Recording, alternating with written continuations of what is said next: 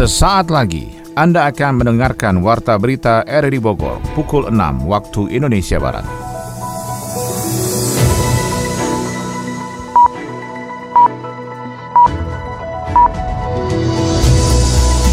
Selamat pagi dan salam jumpa. Kami kembali hadir dalam Warta Berita edisi pagi ini, Selasa 20 Juli 2021. Siaran ini bisa Anda dengarkan melalui audio streaming di aplikasi Ready Play pada perangkat smartphone Anda dan turut disiarkan Radio Tegar Beriman Kabupaten Bogor. Berita utama hari ini adalah 1.184.000 dosis vaksin COVID-19 produksi Sinopharm tiba di Indonesia.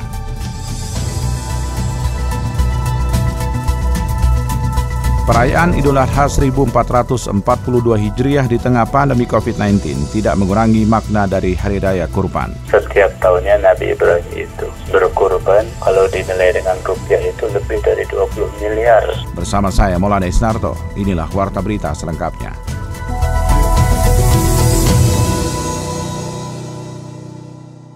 Sebanyak 1.184.000 dosis atau setara 592.000 vial vaksin COVID-19 produksi Sinopharm tiba di Indonesia Senin siang. Jutaan dosis vaksin merupakan kedatangan vaksin tahap ke-28 di Indonesia atau tahap kelima vaksin khusus Sinopharm untuk kebutuhan vaksinasi gotong royong. Direktur Utama Kimia Farma Ferdi Budiadarma menuturkan kedatangan vaksin Sinopharm tahap kelima itu merupakan bagian dari kontrak kerjasama antara Kimia Farma dan Sinopharm Industries untuk mendatangkan sebanyak 15 juta vaksin vaksinasi gotong royong. Saat ini sudah tiba 5,5 juta dosis Sinopharm. Ferdi menjelaskan, vaksin Sinopharm merupakan bagian dari target untuk mengamankan dan menyuntikkan 20 juta dosis lewat opsi vaksinasi gotong royong tahun 2021.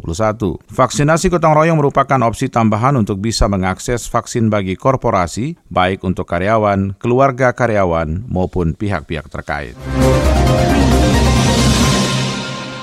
Kita beralih ke informasi dari Bogor, kali ini soal Bupati Bogor Ade Yasin optimis target 160.000 penerima vaksin per minggu dan 1,2 juta vaksin untuk penduduk se-Kabupaten Bogor dicapai tahun ini. Kita ikuti laporan Yofri Haryadi. Badan Amil Zakat Nasional Kabupaten Bogor targetkan 6.000 bantuan sembako setiap harinya kepada warga miskin yang menjalani isolasi mandiri dan terpapar COVID-19. Meski diharapkan dengan pandemi COVID-19, potensi zakat di Kabupaten Bogor cukup besar, terutama dari zakat profesi ASN dan pemerintah daerah yang didistribusikan untuk warga miskin yang sakit dan terdampak pandemi COVID-19.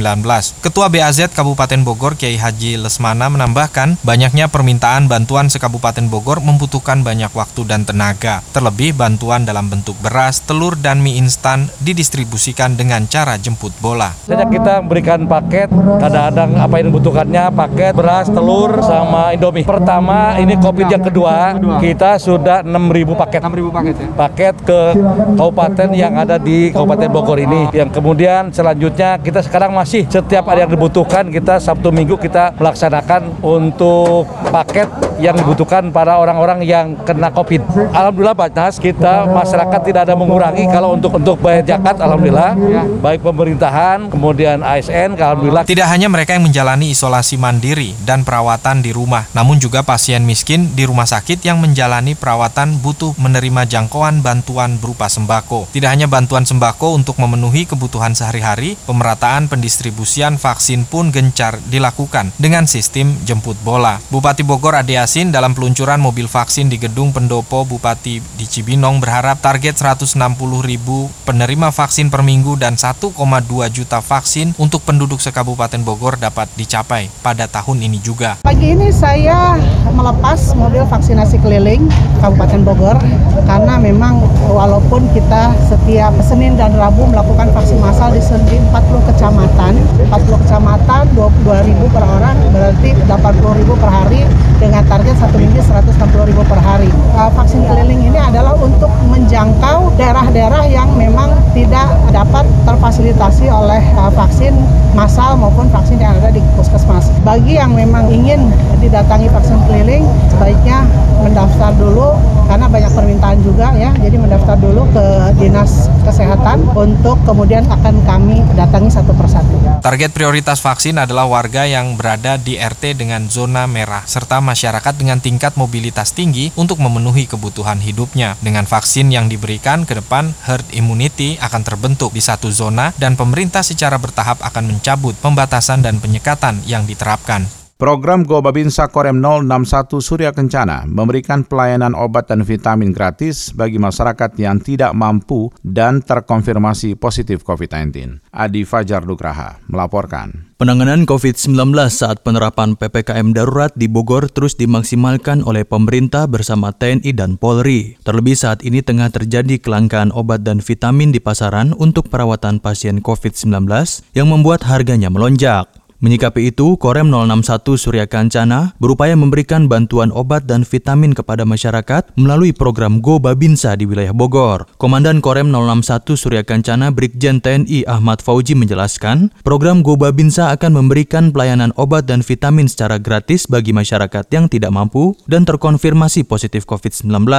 Nantinya obat-obatan akan langsung diantar oleh Babinsa kepada masyarakat di seluruh wilayah di bawah jajaran Korem 061 Surya Kencana. Korem 061 Surya Kencana meluncurkan Gobabinsa. Jadi kami Korem akan memberikan obat-obatan COVID secara gratis. Tentunya juga ada persyaratan. Yang pertama itu harus ada KTP. Yang kedua, masyarakat tersebut memang terkena COVID, ada surat keterangan kena COVID. Kemudian yang ketiga, mereka masyarakat yang tidak mampu untuk beli obat atau masyarakat miskin. Jadi nanti akan kita berikan, kita antar ke rumah masing-masing obatnya secara gratis. Kita sudah mendapatkan obat COVID itu sekitar 20.000 obat. Untuk mengakses obat gratis tersebut, masyarakat cukup mendaftarkan diri melalui hotline WhatsApp atau SMS, serta masyarakat juga dapat melaporkan langsung kepada Babinsa di wilayahnya masing-masing. Brigjen Ahmad Fauji menginginkan program pemberian obat gratis ini dapat tepat waktu pendistribusiannya dan tepat sasaran masyarakatnya. Yang jelas bisa menghubungi Babinsa atau koramil-koramil kami, yang pertama. Yang kedua, kita juga sediakan aplikasi lewat WA atau SMS. Jadi nanti ya itu kita permudah, kita sebarkan secara hotline. Tinggal menghubungi. Nanti kita cek sama Pak RT, Pak RW, kelurahan, kita akan mengantar langsung ke sasaran masing-masing. Intinya ini harus tepat waktu dan tepat sasaran. Sementara itu jajaran Polresta Bogor Kota terus mengusut kasus lonjakan harga eceran tertinggi atau HET, obat-obatan terapi COVID-19 di wilayah Kota Bogor. Kapolresta Bogor Kota Kombes Pol Susatyo Purnomo Chandra mengungkapkan, saat ini sudah ada 3 apotek di Bogor yang terbukti menaikkan harga obat terapi COVID-19 di atas HET yang ditetapkan melalui Peraturan Menteri Kesehatan. Tim Kujang, saya perintahkan, coba dicek dari apotek-apotek di tempat kita ini berapa harganya. Nah, sehingga kami melakukan pengecekan langsung dan sebagaimana sudah disampaikan bahwa 3 apotek tersebut, apotek Medika, apotek Sentral Pengestu, dan apotek Tanjakan Puspa ini memang diketahui menaikkan harga di atas harga eceran tertinggi. Sehingga kami ingin pengungkapan ini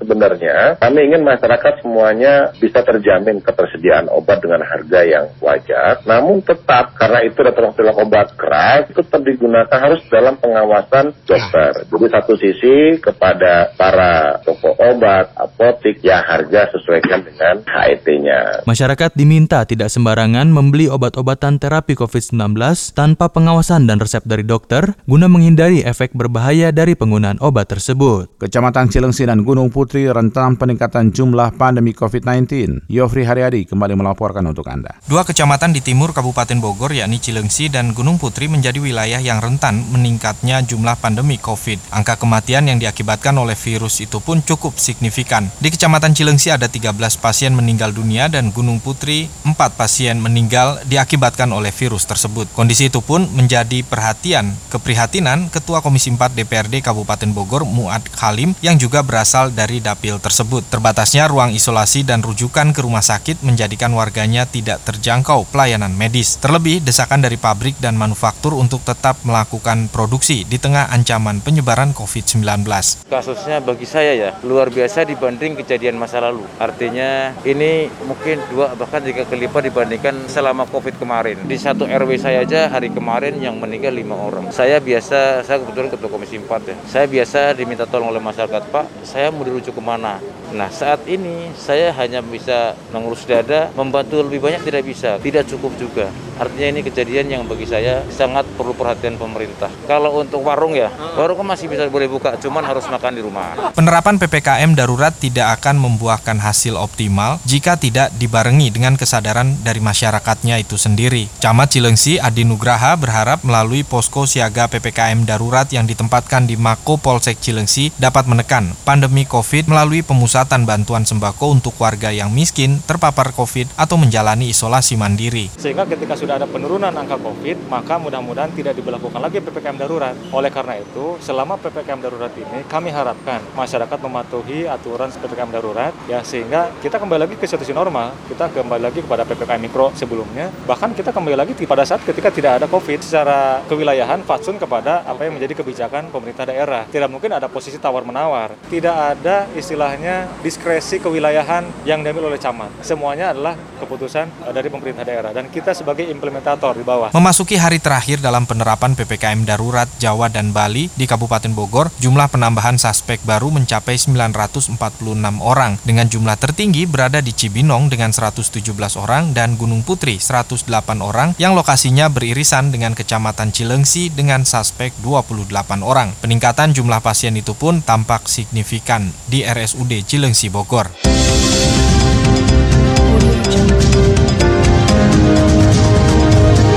Anda tengah mendengarkan Warta Berita RRI Bogor.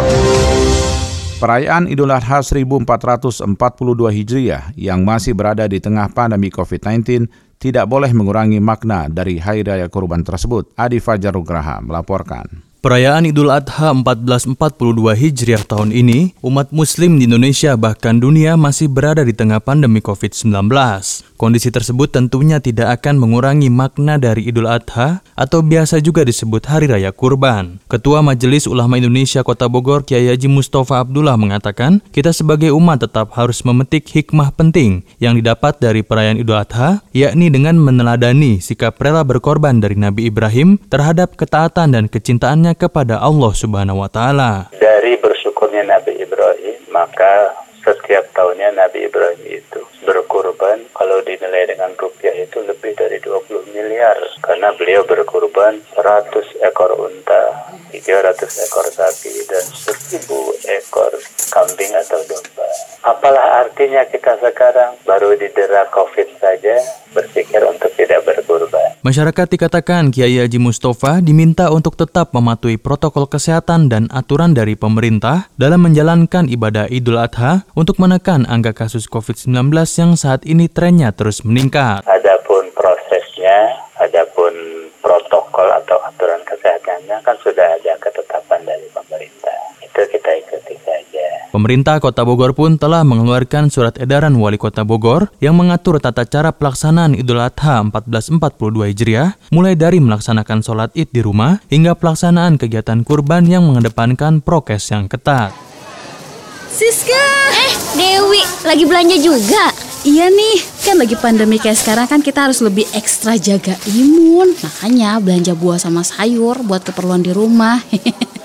Ngomong-ngomong, kamu gak pakai masker? Kan kemarin aku udah disuntik vaksin COVID, jadi aman lah. Gak usah pakai masker juga kan. Soalnya kalau pakai masker, aku gak kelihatan cantik.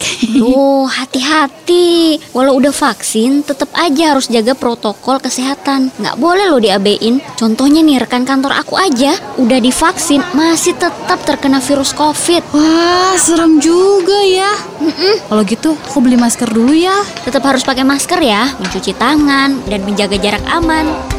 Vaksin bukan obat untuk menyembuhkan COVID-19. Untuk itu, tetap patuhi protokol kesehatan, memakai masker, menjaga jarak, mencuci tangan, menjauhi kerumunan, dan mengurangi mobilitas.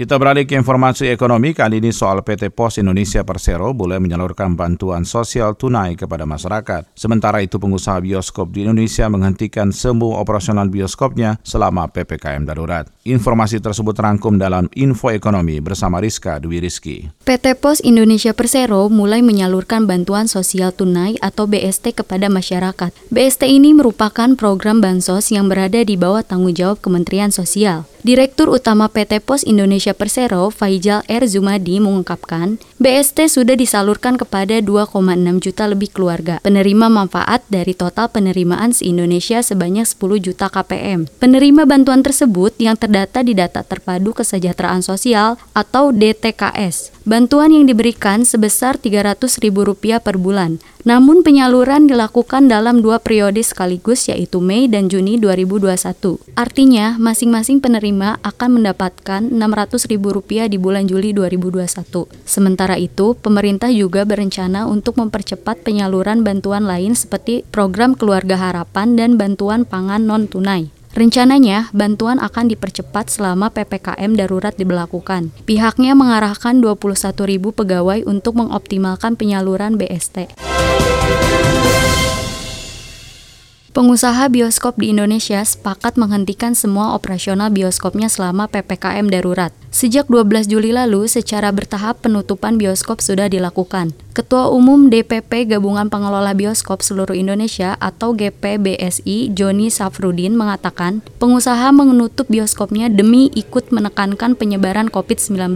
Dengan ditutupnya bioskop, para pengusaha terpaksa merumahkan para karyawan-karyawannya. Dia memaparkan ada sekitar 10.175 orang karyawan bioskop yang terdampak penutupan bioskop. Selama bioskop ditutup, maka sebagian besar karyawan dirumahkan.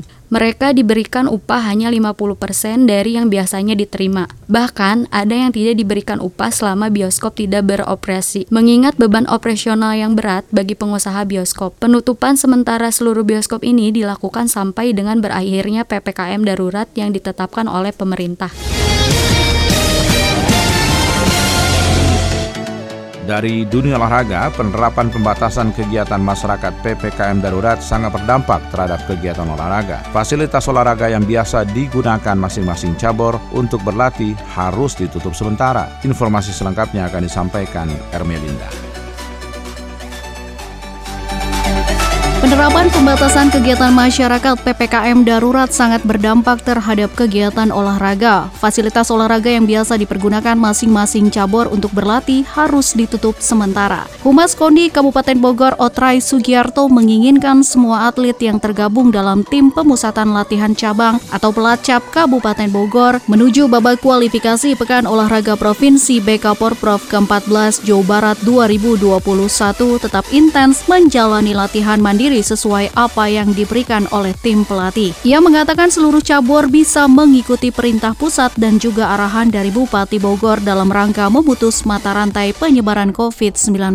Kalau dari Ketua Koni sendiri, memang dia sudah berkomitmen untuk dukung program Bupati ya, masalah PPKM dan program pemerintah pusat. Tapi untuk kita sendiri, Koni, cabur-cabur maupun atlet, ya beliau mengatakan tetap disiasati, tetap menjaga prokes untuk berlatih ya misalnya, dan untuk sementara dengan fasilitas yang ada di Pakansari itu kan ditutup, hanya disiasati dengan berlatih, cari alternatif untuk berlatih, yang penting tetap menginginkan performa atlet.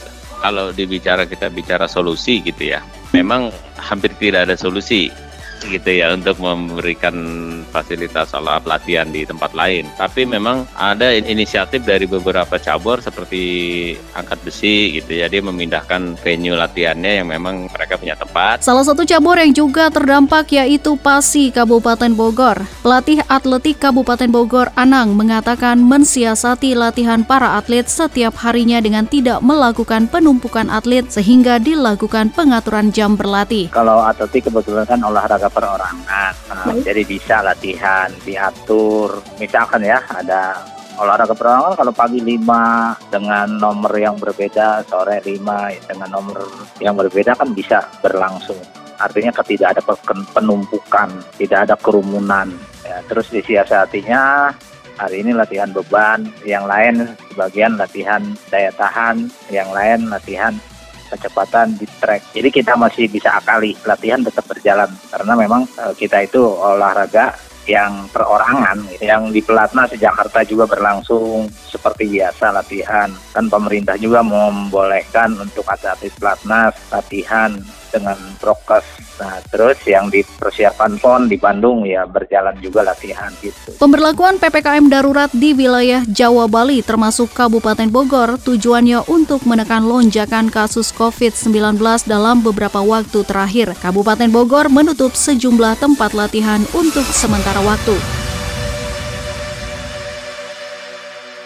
Sebelum kita mengakhiri Warta Berita di edisi pagi ini, kita akan simak laporan dokumenter mengenai misi kemanusiaan yang dilakukan oleh supir ambulan mengantarkan jenazah ke pemakaman dan tukang kubur jenazah yang kelelahan akibat meningkatnya jumlah jenazah akibat kematian COVID-19. Kita akan ikuti bersama Sony Agung Saputra.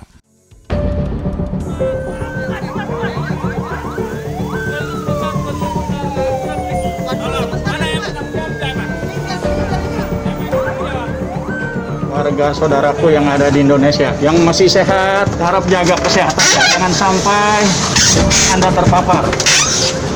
Yang masih sehat, sekali lagi saya ingatkan, jaga kesehatan Anda, jangan Anda sampai terpapar. Tolong bantu kami, tolong bantu teman-teman kami di pemakaman. Sudah lelah, tolong. Bak pahlawan tanpa tanda jasa, sopir ambulan dari berbagai instansi rumah sakit dan relawan kemasyarakatan terus berjibaku mengantarkan jenazah atau pasien terkonfirmasi COVID-19. Dalam masa PPKM darurat ini, sopir ambulan tersebut hilir mudik, pontang-panting membawa pasien dan jenazah COVID-19 ke berbagai tempat, dari mulai rumah tempat isolasi mandiri hingga ke pemakaman khusus. Salah seorang supir ambulan RSUD Cibinong, Isak, mengaku setiap hari mengantarkan jenazah COVID-19 tidak kurang dari 7 orang yang harus dikuburkan ke sejumlah tempat pemakaman di Pondok Raja. Rasa miris dan sedih selalu menghinggapinya saat membawa pasien COVID-19 yang dalam hitungan hari jumlahnya melonjak lebih dari hari biasanya 2 hingga 3 orang. Sehari kadang-kadang bisa 10 Pak, bisa 7. Jenazah Pak ke pemakaman langsung Pak. Ke tergantung wilayahnya Pak, misalnya wilayah Depok dicarikan pemakamannya, misalnya Kabupaten Bogor ada berapa titik ada Kabupaten Bogor juga Bupati buka untuk pemakaman COVID. Kalau yang kesulitan di Pondok Raja aja. Jenazah COVID-19 harus cepat dikuburkan karena membawa virus mematikan. Salah seorang supir jenazah COVID-19, Ilyas, mengaku ada protokol kesehatan yang harus terpenuhi saat membawa jenazah tersebut. Hal itu untuk meminimalisir paparan virus saat membawa jenazah ke pemakaman. Kebetulan sih kalau misalkan protokol kesehatan nggak terlalu seperti pasien ya, karena kan kalau yang meninggal itu udah dibungkus sesuai prokes dari Kemenkes, tapi tetap kita juga pakai APD Pak, lengkap, dari pakai hazmat, sarung tangan, Google pelindung, kacamata pelindung, masker 2 lapis yang sesuai Kemenkes, sama sepatu juga dilapis. Dalam membawa jenazah COVID-19 itu pun dirinya kerap mengantri di tempat pemakaman khusus karena banyaknya masyarakat yang meninggal dunia dan menghantarkan menggunakan ambulan dari berbagai daerah. Belum lagi jika ada kendala teknis seperti luas liang lahat yang tidak sesuai sehingga petugas penggali kubur harus menyesuaikan dengan besar peti yang sudah ada. Selain berjibaku dalam membawa jenazah COVID-19,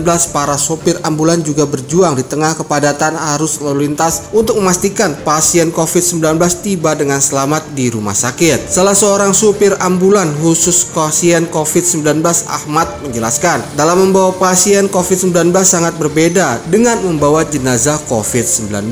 Ada alat untuk bisa melakukan tindakan di perjalanan jika terjadi kegawat daruratan. Terkadang terdapat pasien yang sudah parah sehingga membutuhkan pertolongan segera sebelum ke rumah sakit. Biasanya sih dalam 1 minggu tuh kadang-kadang 4 orang positif gitu Pak. Saat menjemput kadang-kadang ya ada yang benar-benar butuh oksigen, udah gimana ya, kadang-kadang ada yang sehat, tapi karena memang COVID kan tidak tahu ya, nggak perlu orang sakit gimana gitu ya. Ya kebanyakan dari rumah, soalnya kalau dari rumah sakit biasanya sudah dihandle sama rumah sakit. Salah seorang sopir ambulan lainnya, Jajang, mengaku rasa takut terpapar virus COVID-19 kerap menghantuinya sehingga untuk penanganan pasien dari rumah menuju rumah sakit dirinya memberlakukan protokol kesehatan yang sangat ketat. Saya takut aja Pak, maksudnya takut saya menular apa, tapi saya juga tahu Pak, gejala untuk kita punya penyakit itu ada tanda-tandanya. Gimana ya Pak ya, saya juga ada rasa sosialnya, kasihan juga Pak, karena kesana kemari ya udah nggak ada ambulan gitu Pak. Sampai dia nanya berapa ongkosnya, Bu, saya bilang nggak bisa diukur dari ongkos, cuma saya nggak aja takut gitu. Hingga saat ini bunyi sirine ambulan masih terus terdengar meraung-raung di jalanan kota dan Kabupaten Bogor, menerobos barisan kendaraan saat kemacetan untuk membawa pasien jenazah COVID-19. Mereka tidak meminta bayaran berlebih, namun meminta perhatian dari pemerintah untuk menjamin keselamatan dan kesehatan mereka saat menjalankan tugas dalam misi kemanusiaan.